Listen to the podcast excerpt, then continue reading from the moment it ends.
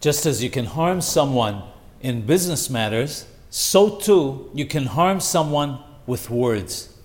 In fact, insulting a person verbally is considered to be worse than harming them financially. Because you can make a calculation of what the financial damage was and be repaid. But in the second case, the damage cannot be calculated.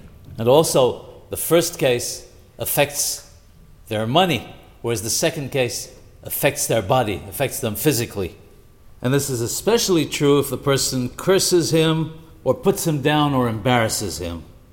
If one calls his friend by an insulting nickname, even if the friend is used to be called by this name, if the intention was to embarrass him, it is also forbidden for the reason of harming or insulting someone with words.